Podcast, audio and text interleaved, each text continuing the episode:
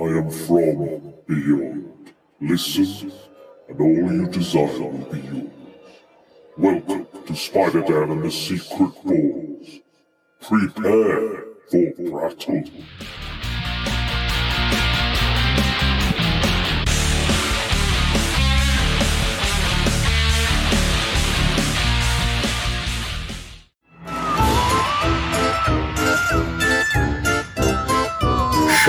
Shockphobia Fest.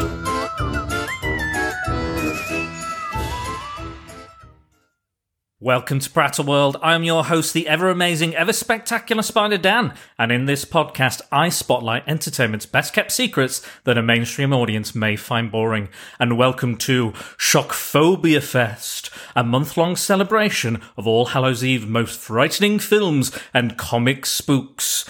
And since this has been the longest year on record, my guest wants to talk about Batman's longest year. Welcome back, Daniel Keatis. Hello, it's a pleasure to be back on Prattle World. How are you, sir? I'm very good. I'm very good. Thank you again for being my guest. It's been, I think it's been since Christmas since I had you last. It has been a long time. Uh, the last time we talked, it was about was it Batman and the Outsiders? it was. It was last time Batman. It was Batman. Goodness gracious! So, so we're back in we're back in the same sort of uh, realm. Same sort of wheelhouse. And I always feel marginally guilty when we talk about Batman um, because it's not exactly uh, a, a best kept secret of, of, of entertainment media, um, especially with Warner Brothers, like very, very um, reticent to venture outside of, of Batman and his his sort of uh, ancillary characters. Uh, that is true. That is true. But um, but yeah, I think I think I wanted to talk about this book because it's something that means a great deal to me,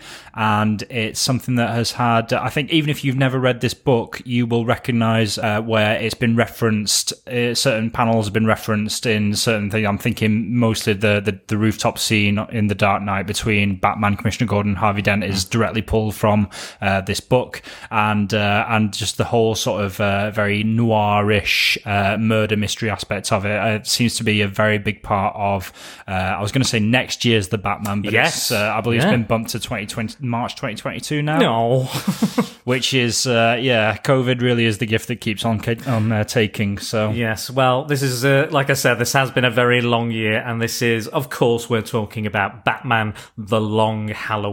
So, this is a, a big kind of seminal book, um, a spiritual sequel, if not direct sequel to, to Year One, Batman Year One. There was a comic book called Year Two, and there was a Batman Year Three as well, but they're kind of. we don't talk about those. yeah, do we kind of want to forget them. Uh, they're not, not. I mean, there's some interesting stuff in them. Don't get me wrong. Have you have you read have you read year two or three? I have read year two. I've not read year three. 'Cause I- Um, I, it's one of those I, I kept meaning to pick it up, and it was never sort of a, a price point that was affordable for me. And then the longer I left it, the less interested I seemed in revisiting it. But Yeah. from what I understand, it was uh, like a big part of it was why Batman doesn't use a gun. Like he started out using one Yeah. or flirting with the idea of using one, but uh, then the, something happens in that book that makes him. Yeah, if I remember rightly, it's been a, again, it's been a while. I think I do, I, I do have it somewhere. I do own it. Um, it's got some great Todd McFarlane covers as well and artwork, um, but he doesn't do all of the issues. I think uh, Alan Davis comes on and does does the rest of the work. But it's kind of about him confronting Joe Chill. Okay. About, about the killing of his parents, and he has he ke- he's kept the gun. Oh right, okay. So he carries the gun that killed his parents, and he's going to kill Joe Chill with it. That's why he's running around with a gun and most of the the covers, controversially. Um, and but it turns out that there is a new vigilante called the Reaper who inspired the Phantasm from the animated movie, and he has to team up to stop the Reaper, team up with Joe Chill, the killer of his parents, to stop this character. So there's some interesting elements, but I I don't think it's the best kind of thought out and direct sequel to year one Yeah. with year one being like the classic you know the you know it's just hailed as one of the best if not the best batman story of all time um, i think this is so much closer to being in tone and character wise and the world changes with this book. I think the Mm-hmm. world of Gotham specifically changes from these kind of pinstripe suit classic gangsters, Yeah, yeah. you know, the criminal element, to the kind of freaks of Gotham, the Arkham Asylum inmates, the Mad Hatters and Scarecrows of the world. It- This this kind of opens that door, and it even it even says in the book that it kind of goes, you know, we see a lot more of these weirdos now that you've come around. So Yeah. it's almost like Batman is the magnet for the madness. There's kind of a, a kind of a touchstone for all the crazy in the world. Well, I mean, it starts off direct, like the first page is directly referencing The Godfather, where you've got uh, Bruce Wayne with his, his hat in his hand saying, I believe in Gotham City, is directly referencing that sort of uh, I believe in America monologue from Yeah, the yeah. opening of The Godfather. What is so wonderful to me about this book is it speaks very much to my sort of Batman sensibilities, but it also kind of informs them as well. Hmm. So I, I first picked this book up. I'm holding it right now in my hands, actually. This is this, so this, uh, The this Bible. ever so slightly worn, uh, ever so slightly foxed copy of Batman The Long Halloween. I purchased in, I think.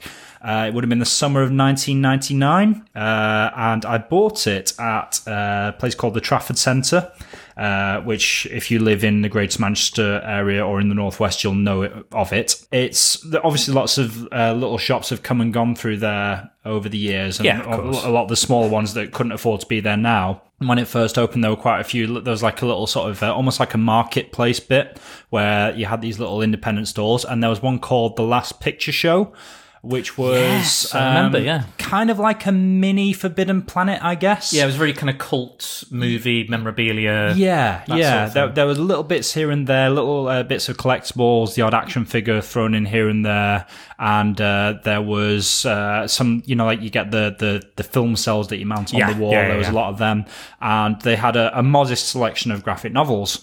And at the time, so I would have been about 16, 17, and at the time, I remember I mostly used to get monthly cop- monthly comics from a little stall in Leigh Market where I grew up. It's a shithole. You, there- you and I have that in common. there was there was a little there was a little store in the market, a little used bookseller, and he had just a box of comics. And it was, you know, uh, 25p each, five for a pound. Uh, so me and my mate, we'd, we'd, we'd go through and we'd dig through, and, and you'd never get any sort of continuity from one issue. So you could never follow a story. So I remember, I think I got some um, George Perez, Marv Wolfman Teen Titans. But Nice, again, nice. like loads and loads of issues apart. So I like no no. I got some uh, some sort of like just after the death of Superman, where he had the big long mullet. Oh, yeah. I got some of those issues. I got some really nice. Um, I got some of the really nice uh, post Knightfall issues of Batman. You know where Kelly Jones took over on the art- artwork, and it got yeah. very very dark and expressionistic. Very nice. Uh, that that was a big part of like shaping what I look for in a Batman story uh, when I was a kid. And um, there was also some of the Norm Breyfogle uh, Batman stuff. One of my favourite Batman artists. And I remember Rest was- in peace, There was a very yeah, bless him. Uh, There was a very very um, one of my favorite issues was one where he battles Etrigan the demon. oh, yeah. And, that looked um, great. It, it was the one where sort of like Etrigan choking life out of him, and he's like, I, "I've got to do something," but, and, and he hits him as hard as he can with all he's got, and he's like, "No, that's like punching a, a rock." And uh, Etrigan's just kind of like he's taken aback by it, and he's like, "I do believe I'll laugh," and he just starts cackling manically, and he's like, "Oh, I, I like I like this guy." And uh, it, I remember his like parting shot to him is like. Um, I, I, I'll take comfort in knowing that I'm not the only demon lurking in a man's body. Nice. when he when I he like takes that. his That's leave, cool. yeah. Uh, but obviously, he says it in much more poetic sort of verse Of than, course, uh, yeah. than I'm doing right being now. a being a rhyming demon. Yeah, exactly. but uh, but yeah, back to Long Halloween. So I, I, I saw this book and I was flicking through it, and it just absolutely spoke to my sense, like the the expressionistic uh, nature of Tim Sale's art. I loved how sort of huge and monolithic Batman looked. I love what he did with Gotham City. Uh, as, as someone who who grew up watching Tim Burton's Batman films, uh, and they mean a lot to me. So I, I really loved how expressionistic and noir-esque Gotham looked. Uh, I loved the use, what he did with the use of shadows. I loved the muted, the muted color palette wasn't like anything I'd seen in comics before because I was reading, you know, just monthlies from the 80s and early 90s. Um, and so I, I- I didn't, I didn't catch this as it was coming out. I think I was a little bit young to be following, well, not young, but like, it, it wasn't the, the comics landscape wasn't the same as it is today. You know, No. you, you couldn't pick up your monthlies the day they came out on Comixology. You know, you, you you you were sort of beholden to what you could get from your local news agents as well, uh, it- it- especially in like a little small town. Yeah, exactly. Um, so I remember flicking through this book and absolutely falling in love. And and uh, I think uh, you know it's twelve issues, so it was a big hefty. I thought, oh, it's a big hefty book, and it's about the same price as all the others, so I'm getting more value for money here. And, and flicking through it, it's it looks like it's my sort of jam, you know, in hmm. terms of like what I expect from a Batman story. And I'm flicking through and I'm seeing, wow, jokes in this one. Wow, Riddler's in it. Wow, you've got Scarecrow here and there, and you've got all these cool gangster types. Um, and this, I, I hadn't actually read year one at this point, so this was actually my the prelude was my gateway into not only year one but the Dark Knight Returns.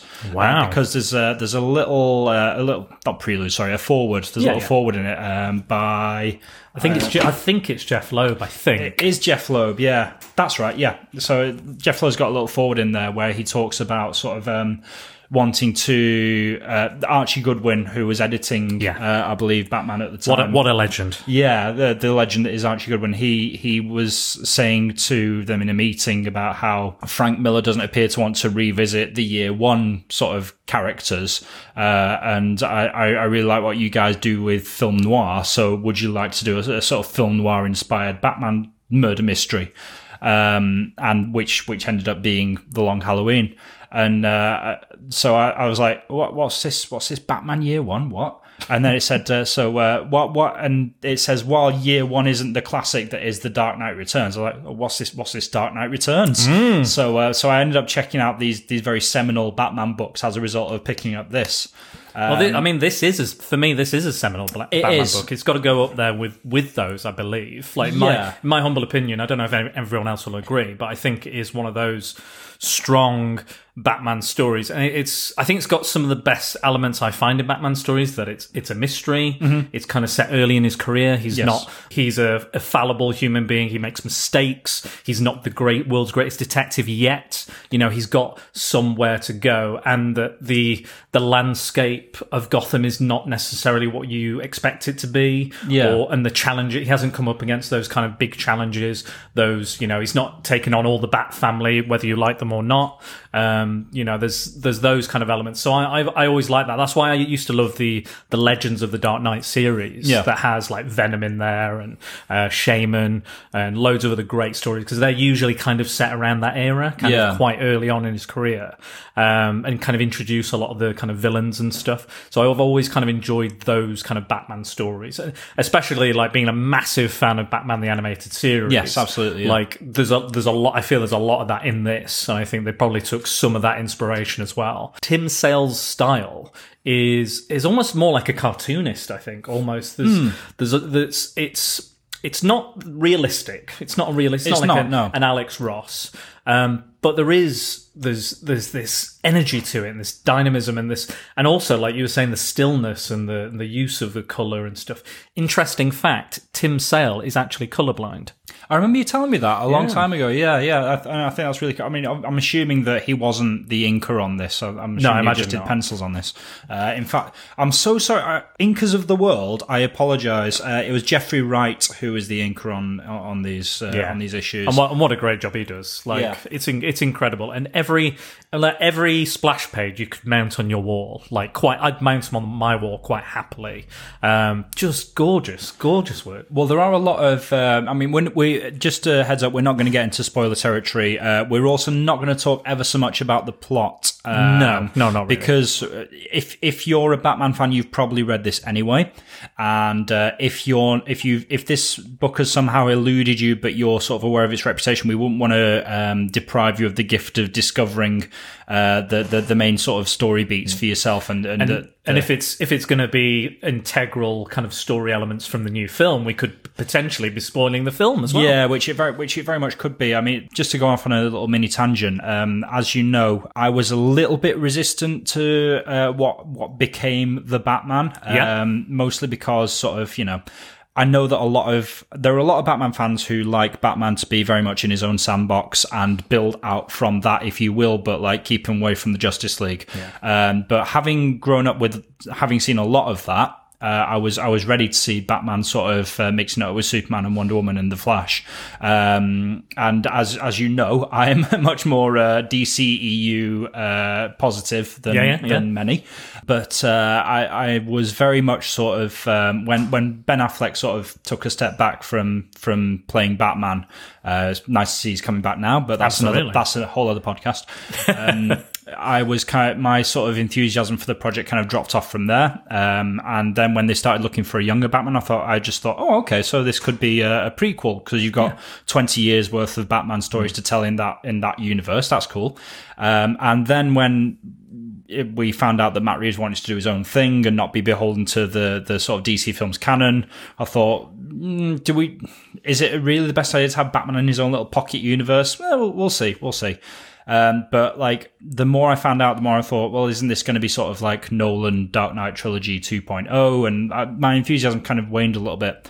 But when that first teaser came out, the uh, the DC fandom teaser, the the feel of it very much so took me to how I felt when I was first reading this book, uh, The Long Halloween, and uh, this sort of uh, the the whimsical, uh, quite ominous um, atmosphere that it manages to create.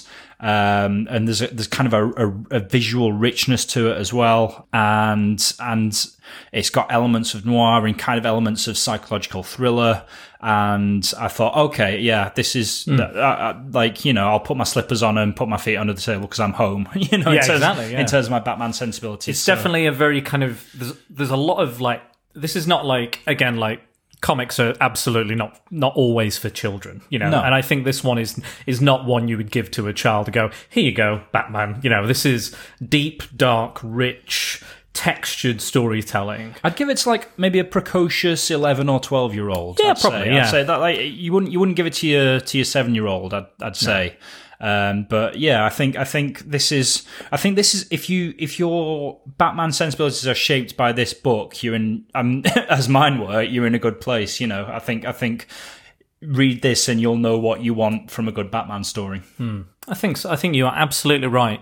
Um, I will. I will talk about the plot in a in the barest sense that we can. Yeah, yeah, absolutely. Um, just like it's just it's just going to be like a little synopsis, but basically it's effectively year two of Batman's career. We've had year one; it's kind of coming off the back of that. There is a crime boss known as Carmine Falcone, or Falcone, however you want to pronounce it, the Roman and the Roman Yeah. Empire. Um, so he's very much like a kind of uh, Mario Puzo esque Godfather type figure, and you know, open like you said, it opens very much like the Godfather on the wedding day. You've come to me on the day of my daughter's wedding, you know, all that sort of stuff. Um, was very good. Oh, well, I do try. I was an actor.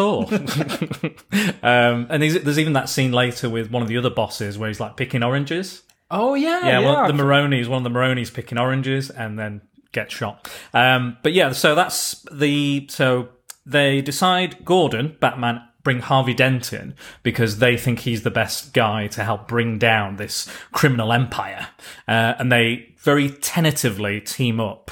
Um, and throughout the book, what I really like is that they slowly begin not to trust each other as much Yeah. because they don't know what's going on, who's doing what. Could it be one of them potentially doing what what happens within the book? So there are a series of murders that are planned and taken place take place on holidays. So the first one is Halloween, and then it holiday every month until the following Halloween, where the, the story resol- resolves. And it is they nickname the, the killer Holiday, and they use uses a small twenty two pistol with a, a kind of a, a the bottle of a baby's the nipple of a baby bottle. Yeah, yeah, nipple of a As baby bottle as, as a silencer.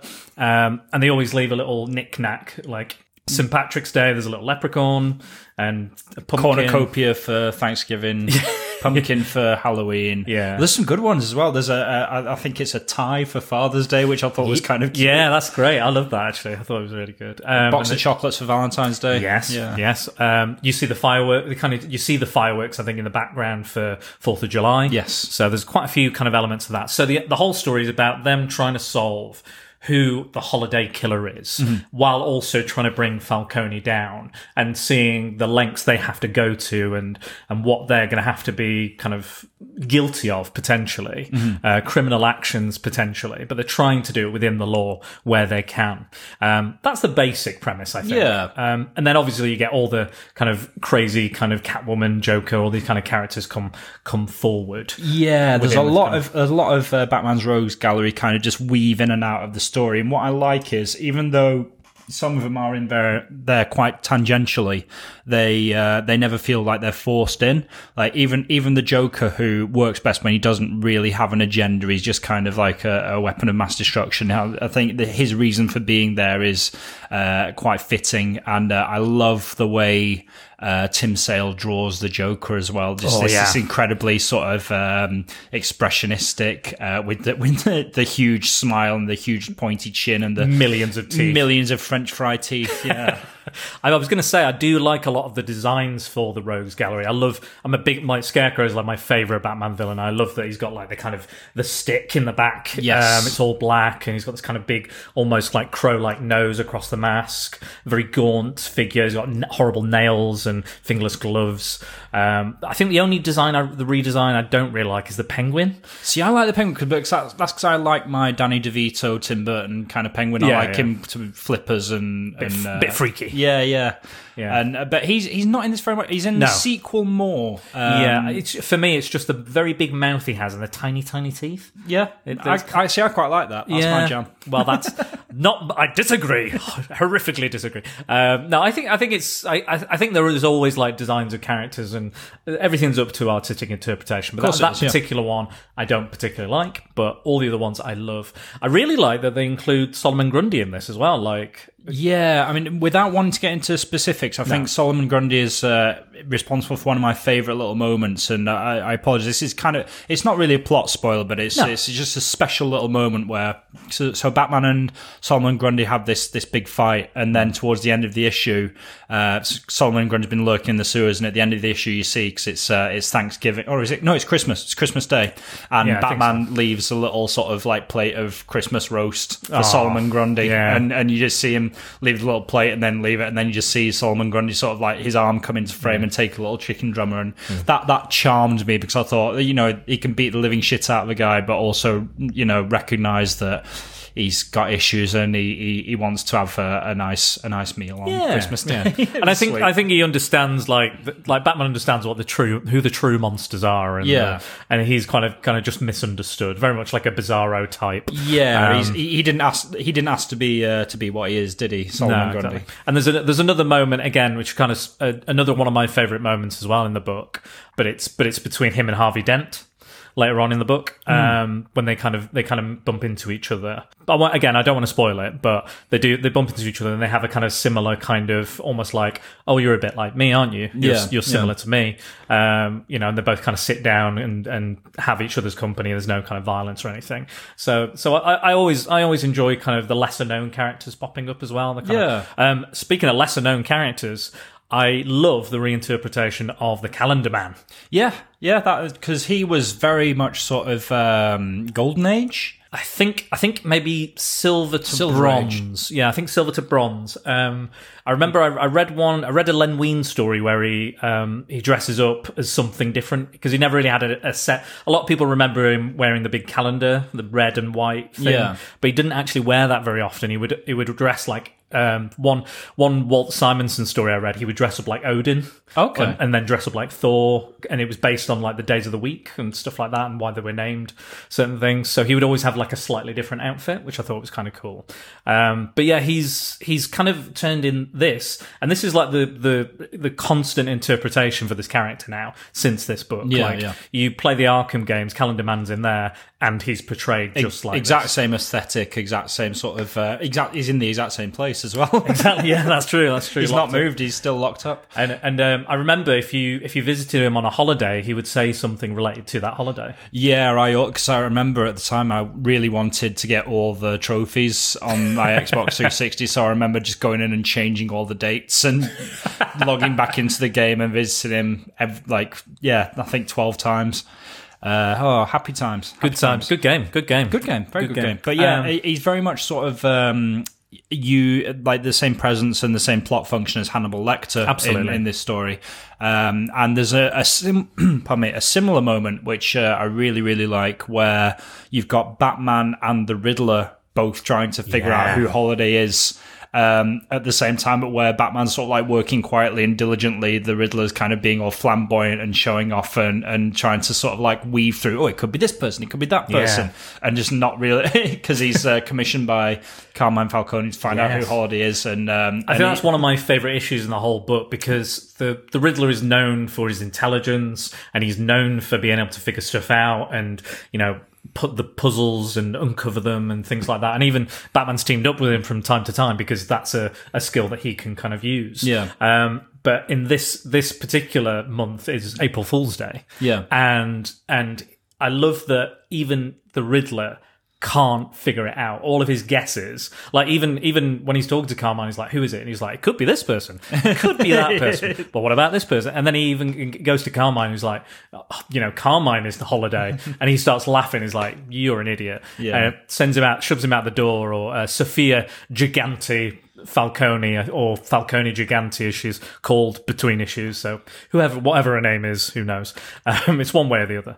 Um, she pushes out the door and then Holiday appears and goes to shoot him and doesn't shoot him. Yeah. Because it's April Fool's Day. yeah, Um, I- I- and that charmed me. I think that was a really good idea because again, he's a fool because he can't figure it out. This big brain can't figure it out, but he's also April Fools. You expect something to happen, but the joke is, you know, you would you. I kind of expected like the Joker to be on April Fool's Day just because of Yeah. just because of it being April Fool's Day. Um, but I, I really loved that issue. I thought it was a really clever idea, and yeah, I thought it was a great ending to that particular issue. But it's, again, all good stuff. But that one, I really that really touched me in the right way, not in a dirty way, just No. just the right way.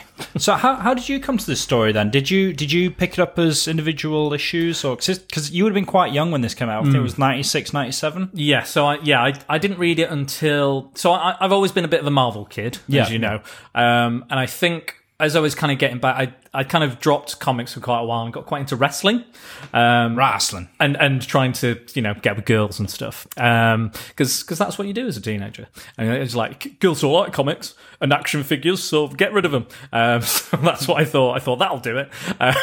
Uh, uh, to my surprise, it was not the case. Uh, so, um, so yeah, I, so I got back into comics. I was reading kind of Spider-Man, X-Men again. Yeah. Read some kind of Marvel horror titles, and then I was like, you know what? I'm going to branch out. I'm a bit bored. I'm going to branch out. So I've done all the Spider-Man, X-Men, Marvel stuff. So I started reading things like Moon Knight, Iron Fist, kind of lesser known characters and stuff I'd never really would have read. So Yeah. eventually, I was like, okay, let's do Batman. I know it's an obvious one, but let's kind of do Batman. Um, and I, I did, you know, one, did Dark Knight Returns, did all the other ones. And I think I did a few of the ones that were available in my local comic book shop, which was called Thunder Books. And it had the, uh, had the, um, the kind of insignia and logo of Thunderbirds. Nice. Um, so it's, I think it's called Infinity Comics now, if it's still going. Okay. Um, I guess they're trying to, you know, plug into the plug into the kind of uh, the the zeitgeist at the moment, or the Infinity Saga. Fair stuff, enough. Fair enough. Which is fine. Um, so I I asked it. I actually requested them to order it in, which was I, I did that with a few books, but they never told me it came. Oh, what? They never told me it got there. So you had it waiting for you, all, all sort of gathering So dust. when I when I I was like, they've never told me about this, so I'm guessing it never came in. I, I rocked up, and what do I find on the shelf? The same one I ordered. Oh, what? Uh, so I was like, well, I didn't mention it because I was like, the guy's nice. I was just like, you know what? I'll just buy it. It's here now. I'm just going to buy it. So I, I bought the same book. Yeah. Um, I've rebought it for because I don't have it on me in my house currently. So I rebought it again on Comixology to read. Okay. So glad I did. But yeah, I I loved it. I, I think it's great. I think it's again, it's one of these great stories. It's nice. It's a proper epic. Yeah. I, am really looking forward to the two part animated film that they're going to bring out as well. I think. Yeah, I'm very, I'm, I'm very interested to see what it's going to look like because Mm. um, as much as I did enjoy the sort of interconnected um, DC animated films that they they did, I think post um, Justice League War, and I can't remember when that came out, maybe 2013, 2012. That sounds about right. Kind of Um, did this new 52 linked universe kind of stuff. And as much as I hated the costumes, I liked the films. Yeah. Um, and that sort of ended with um, that Justice League Dark. Uh, was it Darkseid War or Apokolips War? I I'm going to say Apokolips War. Apokolips War. Yeah, that sounds right. Uh, which I still haven't seen yet, but um, Oh, it's really good. I, I, do- highly recommend I it. Do intend to sort of like go through them all and and and because I've I've still got this enormous um, box set of DC animated films that, from Superman. Um, uh, what's that? Definitely Doomsday? Doomsday, yeah, Superman Doomsday onwards, uh, and that that goes right up to um, the Batman Harley Quinn animated. Oh, film, quite. So quite fairly recently. yeah, then. yeah. Um, and then I've got a bunch sort of after that. So I do intend at some point um, to to go through those. Uh, sorry, massive tangent. No. um, but I lo- we love our tangents. it's it's quite it's quite it's going to be really interesting to see now that they're no longer beholden to that model. Um, what they do with um, so they they can basically create an aesthetic from the Yeah. ground up. Yeah, yeah. With every individual film, which I think I think works in I, in their I, per- favor. I personally preferred that. I didn't like the new 52 style, much like yourself. Hmm. I didn't like that look to the characters. And I also quite like them getting different voice actors in. Yeah, Because I think yeah. that gives everybody an opportunity to play Batman, to play Wonder Woman, you know, all those kind of characters. And it, and it makes every film feel a bit more unique. Yeah. Um, that's why I like Gotham by Gaslight and Red Son, because again, they, they broke away from that new 52 aesthetic. Um, but I do get what they were trying to do, the linked universe, linked stories. Yeah. You know, the same voice actors, there's a bit of kind of continuity there. Yeah. Um, so I do appreciate that. And, and again, if you watch Apokolips War, you'll see a lot of like winks and nods to the previous movies. Okay. Um, cool. So it's really, really fun. A lot of my friends uh, that I've spoken to have really enjoyed it and re- highly recommend I'm definitely looking forward to it. I will. I will pick it up. um, Oh, yeah. There's there's a bunch of the latter ones that I, they did a Hush one as well, which is. Yeah, uh, same same writer as Batman Long Halloween, different illustrator, obviously very much Jim Lee. yeah. Um, but that that that's a, that's I think gets I think especially among younger fans that that is held up as sort of like the uh, the seminal one. But I think for my money, the Long Halloween is far superior book to uh, to Hush. Yeah. I, I like Hush. I like. I really like Hush. and I think well, that yeah. there are some there are some similarities in terms of sort of like it's a, a mystery and that pulls in Yeah, all the Batman's characters, yeah. gallery here and there, and it's got Superman popping up in it, which always gets a, a vote from me. Um, and uh, to go off on another tangent, I really love um, the um, the Jeph Loeb, Tim Sale Superman, um, Superman for all seasons. Yes. Oh, absolutely. Yeah. I'm getting really forgetful in my old age, but um, that that I was really really curious to see how Tim Sale's style would adapt to Superman, um, because when I when I when I read Long Halloween, I thought this is the perfect fit. And I couldn't imagine how how Superman would work in that sort of visual context. But I, I picked it up, and you've got this lovely sort of like sun dappled, um, Very, very Norman Rockwellian. Very Rockwellian, yeah, very sort of like that those Smallville scenes of Superman seventy eight, and uh, and I, I started flicking through that, and I thought, oh yeah, this is this is exactly it. Yeah. Um. So yeah, I really, really, really, really, really enjoy that book. I, uh, I, I'll be honest. I almost, I almost pick up everything Tim Sale does because I, I love him that much. I, I love all the Marvel stuff they did as well. Um, Hulk Grey, uh, Spider Man Blue, Daredevil Yellow is excellent. Um, Did you read Captain America White? I did, yeah, Yeah, it's good, isn't it? Yeah, really It took good. a long, long. It was a long time coming. Yeah, it I- was. I, there really was, there enjoyed was, it. there was a lot of uh, delays because they partially brought it out and then they kind of stopped for a long time, then re-released it and Yeah. then finished it off. Um, but no, it was it was fun. It was good. It was everything I expect from a Tim Sale Jeph Loeb team up. Um, yeah, and uh, I also really like um, Darwyn Cooke and Tim Sale's uh, Superman Kryptonite.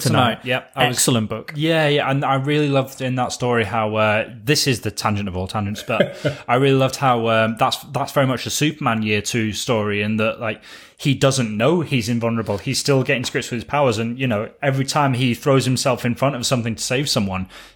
This could be the thing that kills him. I, rem- I remember there was a really, really um, intense scene of him flying into an active volcano, and he comes out and he's like vomiting lava, and I was like, "Holy shit!" That's it's not often you see Superman doing something that makes you think, "Oh, is he going to be all right?" But that, I think that's that speaks to Superman as well. Even though he, it's it's quite in a, in a way, it's quite dark. His thought process in that book is quite kind of fatalistic and Mm-hmm. kind of you know uh, morbid, if you will. Um, but he still does it. Yeah. like he still goes for it. He doesn't go, ooh. You know, he's still you know full speed at the problem, and gonna, he's going to fix it regardless because that's Yeah. who he is and what he I, does. I can only do this if I know my limits, regardless of you know my, Yeah. my own personal peril. Exactly, yeah. And, and again, he needs to know his limits because, you know, what if he comes into something that he thinks he can tackle and save people and he doesn't? I read a, I read a book recently, one of the Elseworlds titles, uh, called Act of God. And it's this black lightning event that takes away all the superheroes' powers. Okay. And Superman's trying to stop a flood and loses his powers. And, and that's, that's it. This whole town gets kind of wiped away. He almost dies, and then all the people stop stop like stop and start having a go at him, saying, "Why don't you save everybody? What have you done?" Yeah. you know. And it's like he's like, "I don't know," and he goes into this like huge depression. Um, it's not that great a book, I'll be honest, um, but I, I did find that quite some some elements of it are quite interesting. Yeah, it's an interesting concept. So, yeah. so yeah, it's definitely a, a cool, an interesting Elseworld. So that, that's what I talked about with Dennis. Is like even if there's a bad Elseworld, the idea behind it's usually quite good. yeah, yeah. So, uh, but yeah, um, get back to Long Halloween. Yeah, shall we? Shall we fleetingly return to the thing we're supposed to be talking about in this podcast? So, um, do you, how do you think? Again, avoiding spoilers, but how do you think that the the kind of mystery element and the detective element is handled? Do you think do you think the book keeps you guessing all the way through? Yeah, it does. I- I, think it does a good job of um, throwing red herrings your way, um, I, and and that's not the only red herring as well. I, I quite like how um, there's a cute little bit right at the start in the first couple of issues where Jim Gordon thinks that Harvey Dent might be Batman because he's got that he's got that that weight set in his room, and he's like, "Oh, these are really heavy." Yeah. um, that was Got the chiseled jaw. Yeah, that was kind of charming. Um, uh, yeah, I think it, it does a really good job of keeping you guessing, and I think uh, they do the classic murder mystery thing of just as you think it's going to be someone, that someone gets killed. Yeah, exactly. Yeah, which Stuff I really that. enjoy. Yeah, the, the, every clue and stuff. What what I also like about the book is I quite like it when monthly books are set months apart, like a month apart, like Yeah. time wise. Now now a lot of the times you're you're very much like you know show don't tell. You know, Yeah. in most situations, you're like with these kind of stories, you're like, show me that. Don't. But I think what's great about this is you can you feel that time has passed and things have moved on. Yeah. But you've not seen the kind of interim within the month. However, you kind of you also don't feel shortchanged by that. Yeah, like yeah. you've missed anything. Yeah, that you know what I've never really thought about it until you, but yeah, it does give the story a little bit of time to breathe. Uh, Yeah. and I think I think that works really really well, and the characters and relationships feel a little bit more lived in for it.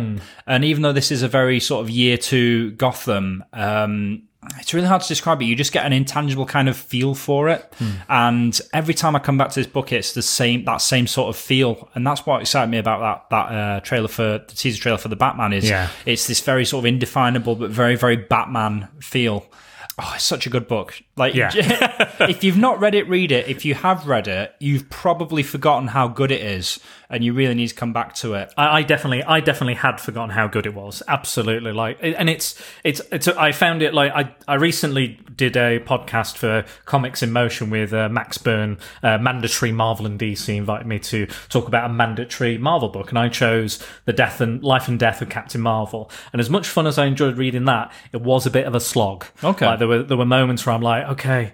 Yeah, it's, it's, there's not much humor in this. Hmm. Okay, I've read I've read that sentence. I, you know, you, you said that last issue. You know, it's hmm. kind of that. But it, again, it's it was an early early work from Jim Starlin, and it was kind of, you know, it, it was very 70s. It was very you know of, was of its era. It was that thing where it was people on deadlines doing month. It's like those, and it's got a sort of like raw energy, like um, like those early sort of Frank Miller uh, issues of Daredevil. yeah, yeah. um, and, and you can tell when you're reading them, like you can tell what was written as a one shot, you know, in an ivory tower somewhere, uh, where they had time to like prepare and time to sort of like think about the story, and, and what was like, right, shit, okay, how do we get characters ready to to point B, Yeah. in this issue, so they can be at point C in next issue, and uh, I, I, I, I, yeah, as as satisfying as those one shots are, it's nice. To, there's a kind of like scrappy energy to those.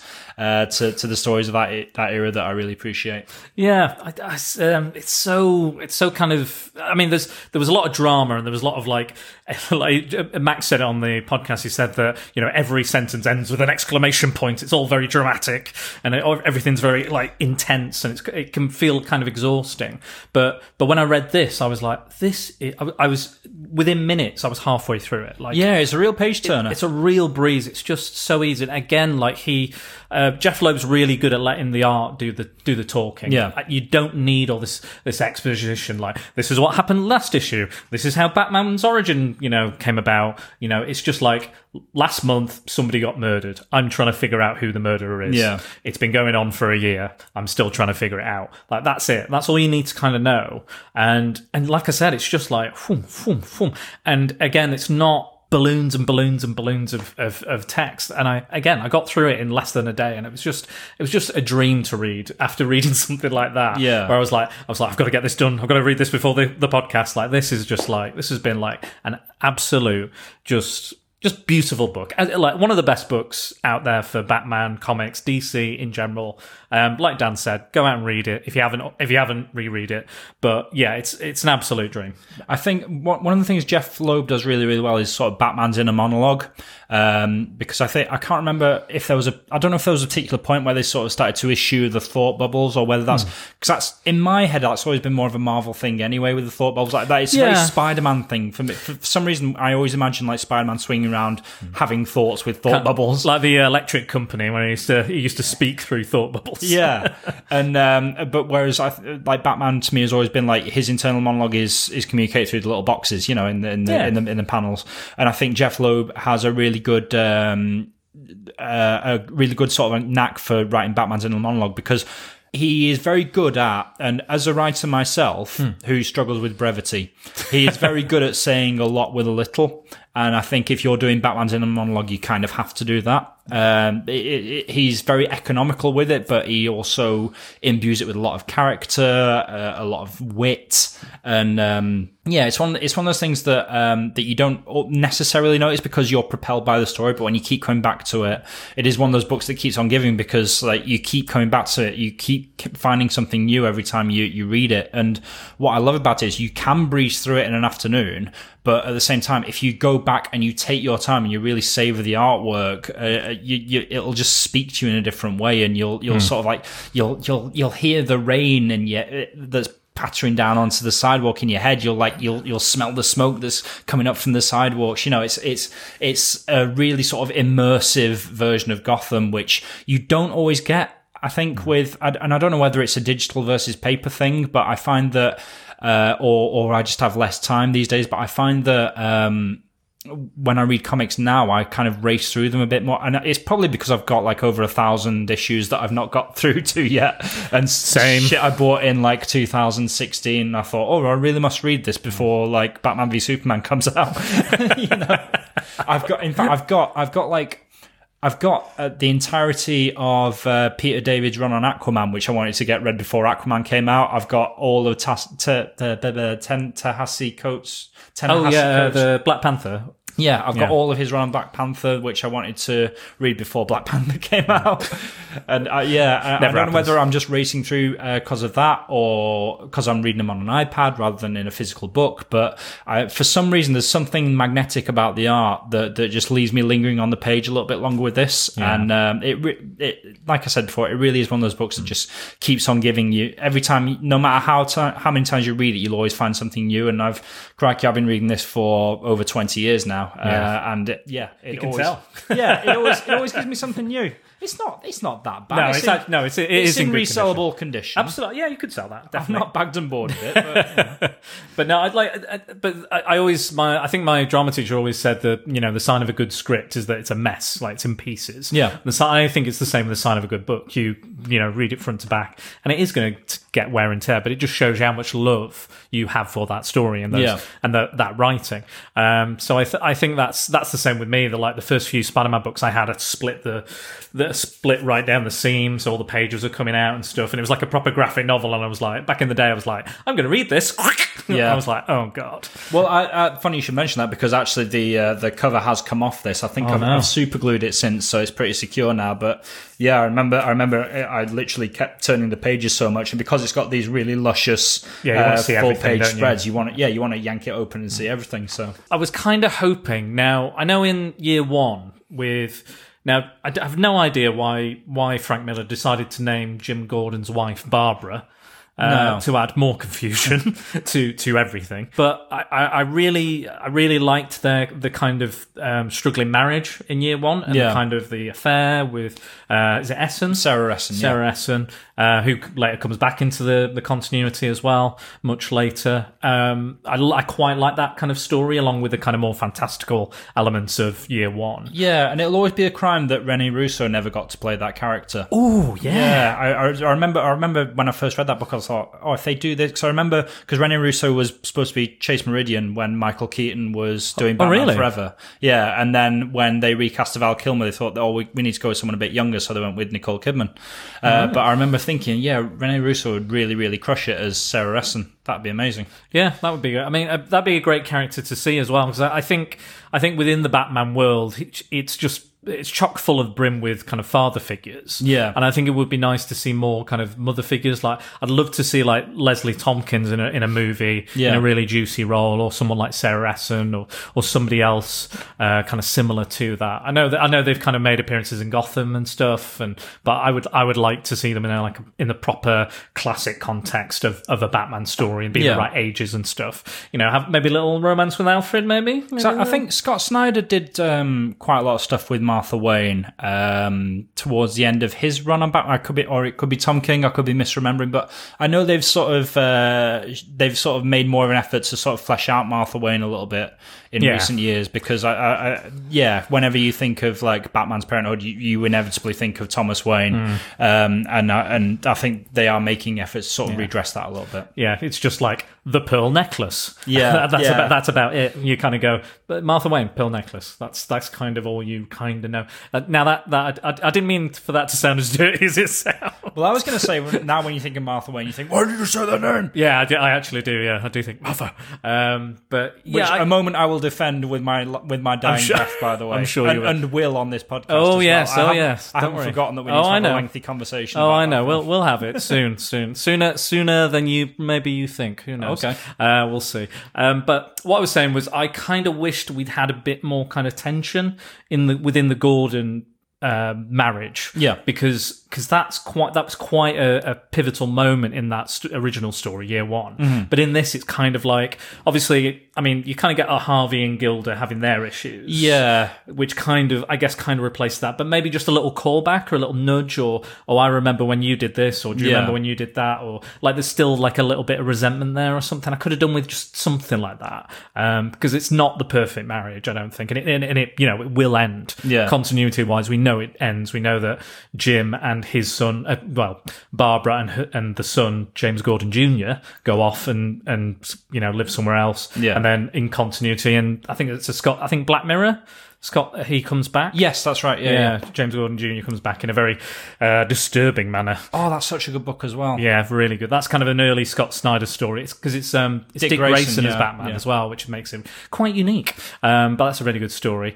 Also, I had another question in this continuity. Yeah. Is Barbara Gordon the daughter? Is she a blood relative of Jim, or is she adopted? I think it, I could be wrong, but doesn't she? Doesn't Barbara say that Barbara? sorry, the Batgirl Barbara. Yeah. is his niece. Possibly there was there was a men- I think there's a mention in the book of Babs and a cousin Yeah. or something. See, I don't because there's like when I was reading through it most recently, like there were things that I kept expecting to happen, which are actually in uh, Dark Victory, the sequel. Yeah, I think I think I was the same. Yeah. Although, uh, while I'm talking about that, we this this book really manages to cram a lot of story into twelve. I know it's twelve issues, Yeah. so it's longer than you usually get, Yeah, but yeah. it manages to cram a lot of story in.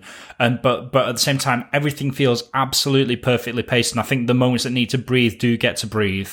Which is difficult in comics when you think about Yeah. it. 'Cause When it's really difficult to control the, the reader's pace. Uh, absolutely, And I think yeah. this book does that masterfully. Yeah, I think I, I to- totally agree with that. I think, like I was saying about the kind of the time between the months and the passing of that, I think that also allows the book to breathe, but then also makes you want to read it quicker and kind of devour it quicker as well. Yeah. Also at the same time, while like the, like even when I read it this time, like you said, you you want to hold on those pages and look at them. I, I would go back Yeah. you know, because I go, you know what? I want to look at that again. I want. I want to see that again. I want to read that again. Ta really take that in. I think I definitely. I'm, I'm assuming there's an absolute edition of this somewhere. Oh, I- I, definitely want to pick up. I think there's a. there- Bla- I think there's a black and white edition as well. Yeah. I think. Yeah. Um, kind of a noir Batman noir thing. Well, I mean, there are a lot of uh, black and white sort of sequences, and they do the sort of Schindler's List thing where you have the little splashes of color where you need them the most, and, and it would be a bit of a spoiler to talk about when and how they're used, but when, Yeah, when they yeah. are, they're used very, very powerfully. And um, oh, it's just such a good book. I, I, I can't like uh, I can try and articulate it as much as possible, but the, there's really no substitute for sort of reading it for yourself. No, exactly. I, I, and I and I, I- I respect this book so much that I think we've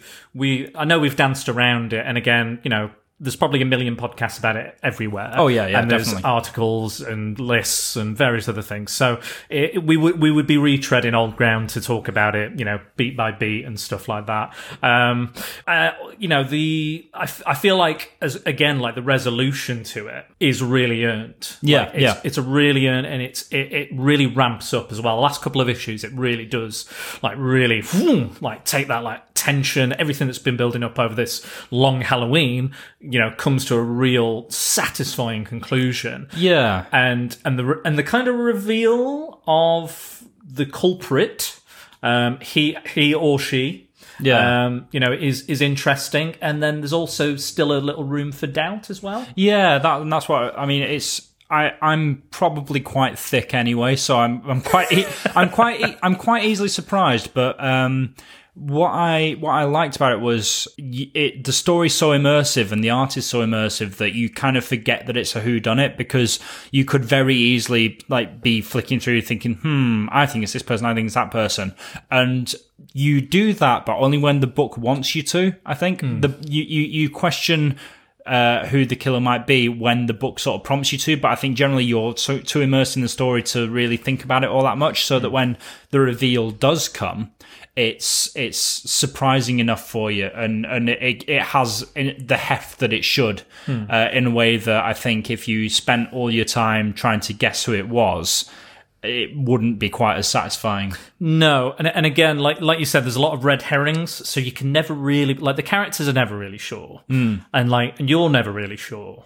So I and and there's so many like yeah, like you said, oh it could be this person. Oh no, they're dead. It could be this person. No, they're dead. You know, it's kind of there's there's there's fun to that. And again, it's like it's it's it's a large element to the story. Yet you could you know like you said, it could just be you know just a year in Batman's life and Yeah. him just tackling all these villains. You get that element, but then you also get that other level of the mystery. Yeah. And like I said, I think the best Batman stories like um, Under the Red Hood, Hush, you know, uh, Long Halloween, there is a mystery element. There's a there's something that kind of a deeper connection to Batman, his characters, his past, um, that are you know.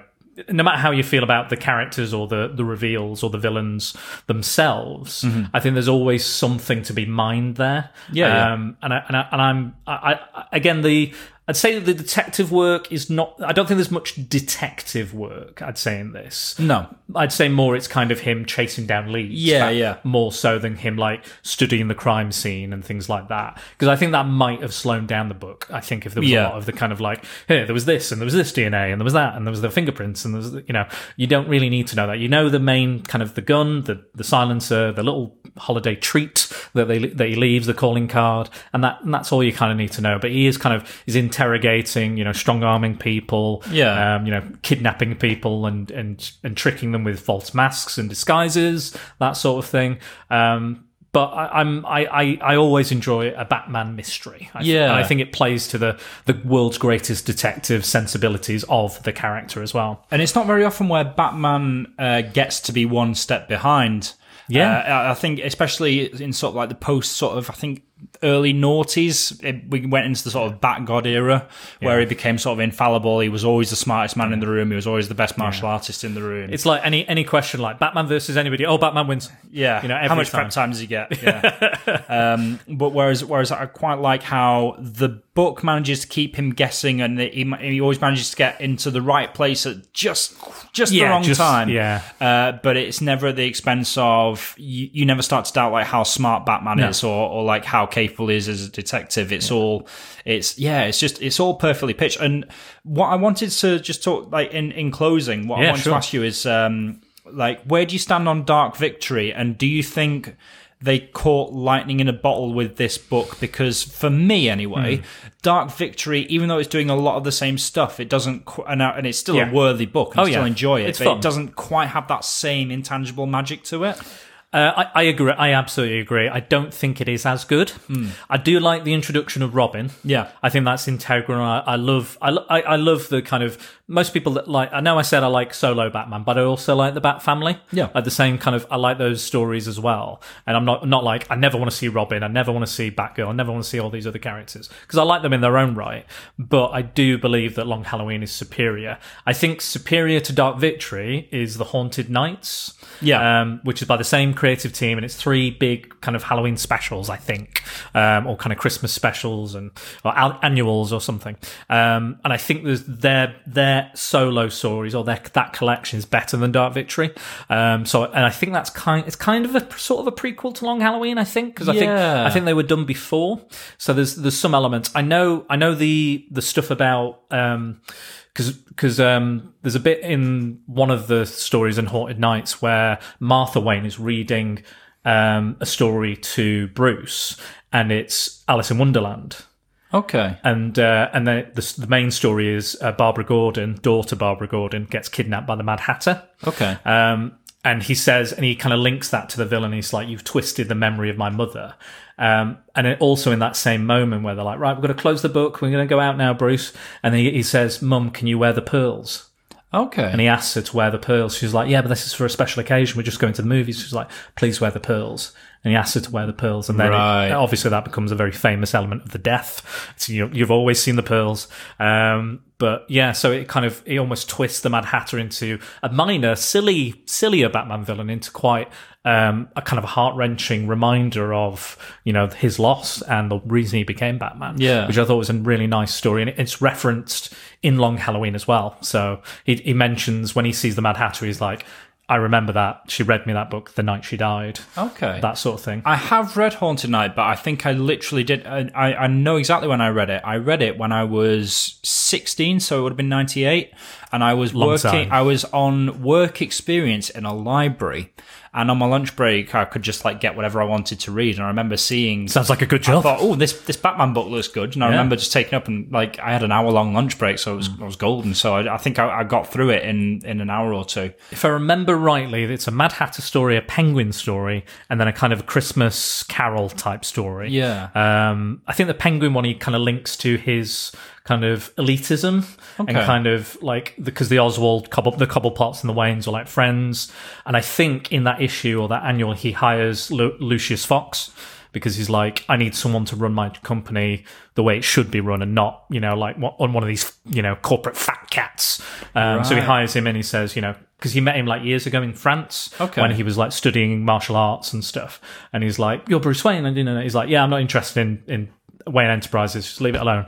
Um, and then he's like, "He's like, yeah, but we can do so much with your company. We can help so many people." And he's like, "Yeah, yeah, I'm, I'm more interested in just." punching people at the moment um so that's quite a nice nice issue as well even though i don't like the design of the penguin For some reason, Haunted Knight has been one of those books that I, I keep seeing it on the shelf and thinking, oh, I'll pick that up at some point because I've got, I've got the, I've got, you know, the Long Halloween and Yeah. Dark Victory, and I bel- so Long Halloween's got like a blue spine, Dark Victory's got a red spine, and I believe Haunted Knight's got an orange spine. Yeah, I think it's spine. orange, yeah. So and I think they look all really good together on my shelf, but Yeah. for some reason I just never got around to picking it up. But I, I will pick it up, and I'm going to pick up a physical copy as well. Yeah, do I it, do it. I think it's just one of those stories. I think Tim Sale's art is just better enjoyed on paper than I, I would pick up. screen. I, would, I, I honestly would pick up all the Jeph Loeb, Tim Sale stuff, um, especially Daredevil Yellow is one of my favorites because Yeah, it, it kind of it kind of reframes the kind of sillier, you know, weirder kind of early kind of Scarlet Swashbuckler era. Yeah, yeah. and kind of links it to kind of modern day and the death of Karen Page. Um, I know we're big fans of Daredevil. And, It's very sweet as well. It's a very Oh, yeah. it's a very sweet love story between uh, Matt Murdock and Karen Payne. And I think the the characterization and the way she's drawn are are very very uh, winsome. Yeah. Um, in the same way that uh, Deborah Ann Woll's performance is very, very like you, you instantly like this character, Yeah. and obviously she's she's in a very sympathetic situation in that show. But like you, you at no point do you stop liking Karen Page, you, Mm. like through through the highs and lows. And I think the book does the same thing. Absolutely, and they're really good. The Marvel ones are really good because they're framed as letters to people that have died. Yes, Um, so for Daredevil, it's Karen Page. For Spider Man, it's Gwen Stacy. For the Hulk, it's Betty Banner. And I think think Captain America White's to Bucky. Yeah, I think it I is Bucky, think. yeah. Um, so all of those characters are very integral to those stories as well, and that's why they're kind of writing to them or recording um, a message to them. There's a really sweet, a sweet moment in Spider-Man Blue where Mary Jane comes in while he's still recording. I was just thinking about that moment, yeah. and it's and she so says, yeah, and she's married to Peter at the time, so they're still married. Um, he's recording this. He's like, you know, this is the anniversary or your birthday of your death. I can't remember. Um, and she's and she's like, oh, you okay? Saying hello to Gwen. Say hello from me. Yeah. because they were friends. Yeah, know? yeah. She says, "Tell her I miss her too." Yeah. and that that really like, ugh, 'cause Yeah, it's it's like it's so easy to play that off as a rival, like a love Yeah. triangle or a rivalry, Yeah. but like no, they're friends. Yeah, of course. And they, they were, you know, they, you know, there was rivals to some degree, but the MJ Spider-Man relationship has always been very up and down, very hot and cold throughout all of his history. In and out of continuity. yeah. Oh, don't get me started.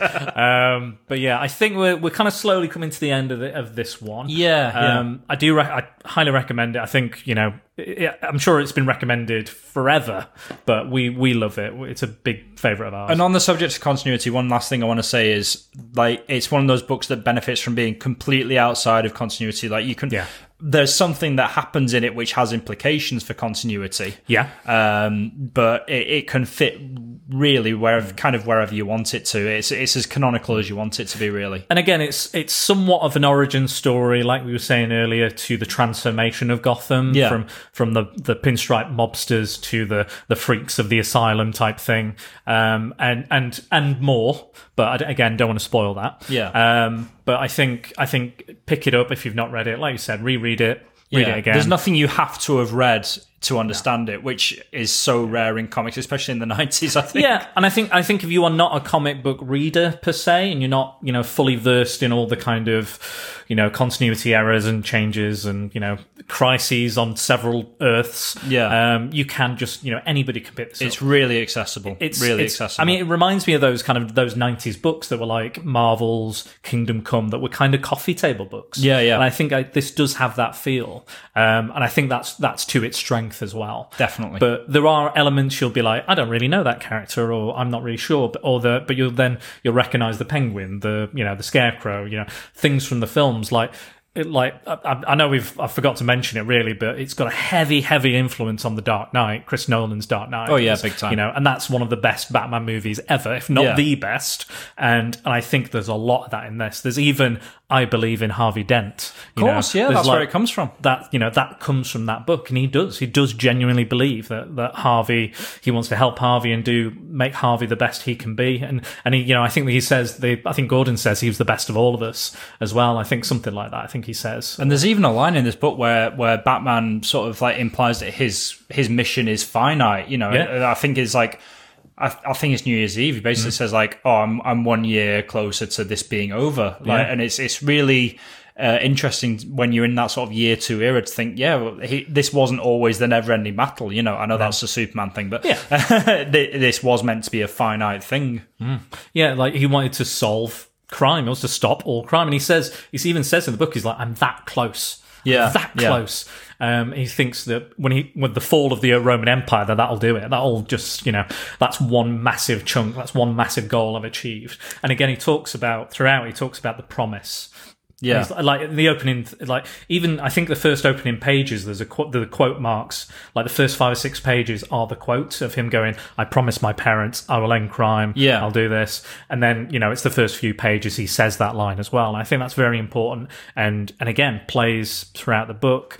Um, I mean, I'm just trying to think of any any other kind of moments. There's some great Catwoman stuff in here as well. There is some great Cal- and some great Selina Kyle stuff as well. Um, Yes, Yeah. I, I, I don't. I think Selina Selina Kyle has never looked as gorgeous.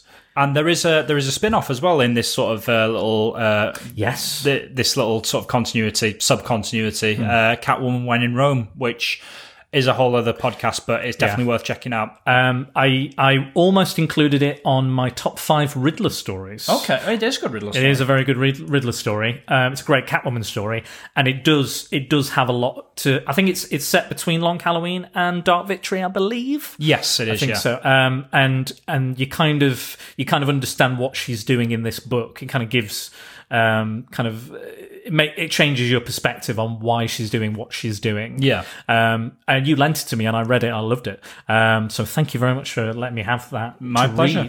Um, but yeah, is there anything else you would like to say about Batman and the longest of the long Halloweens? It's everything you want in a Batman story.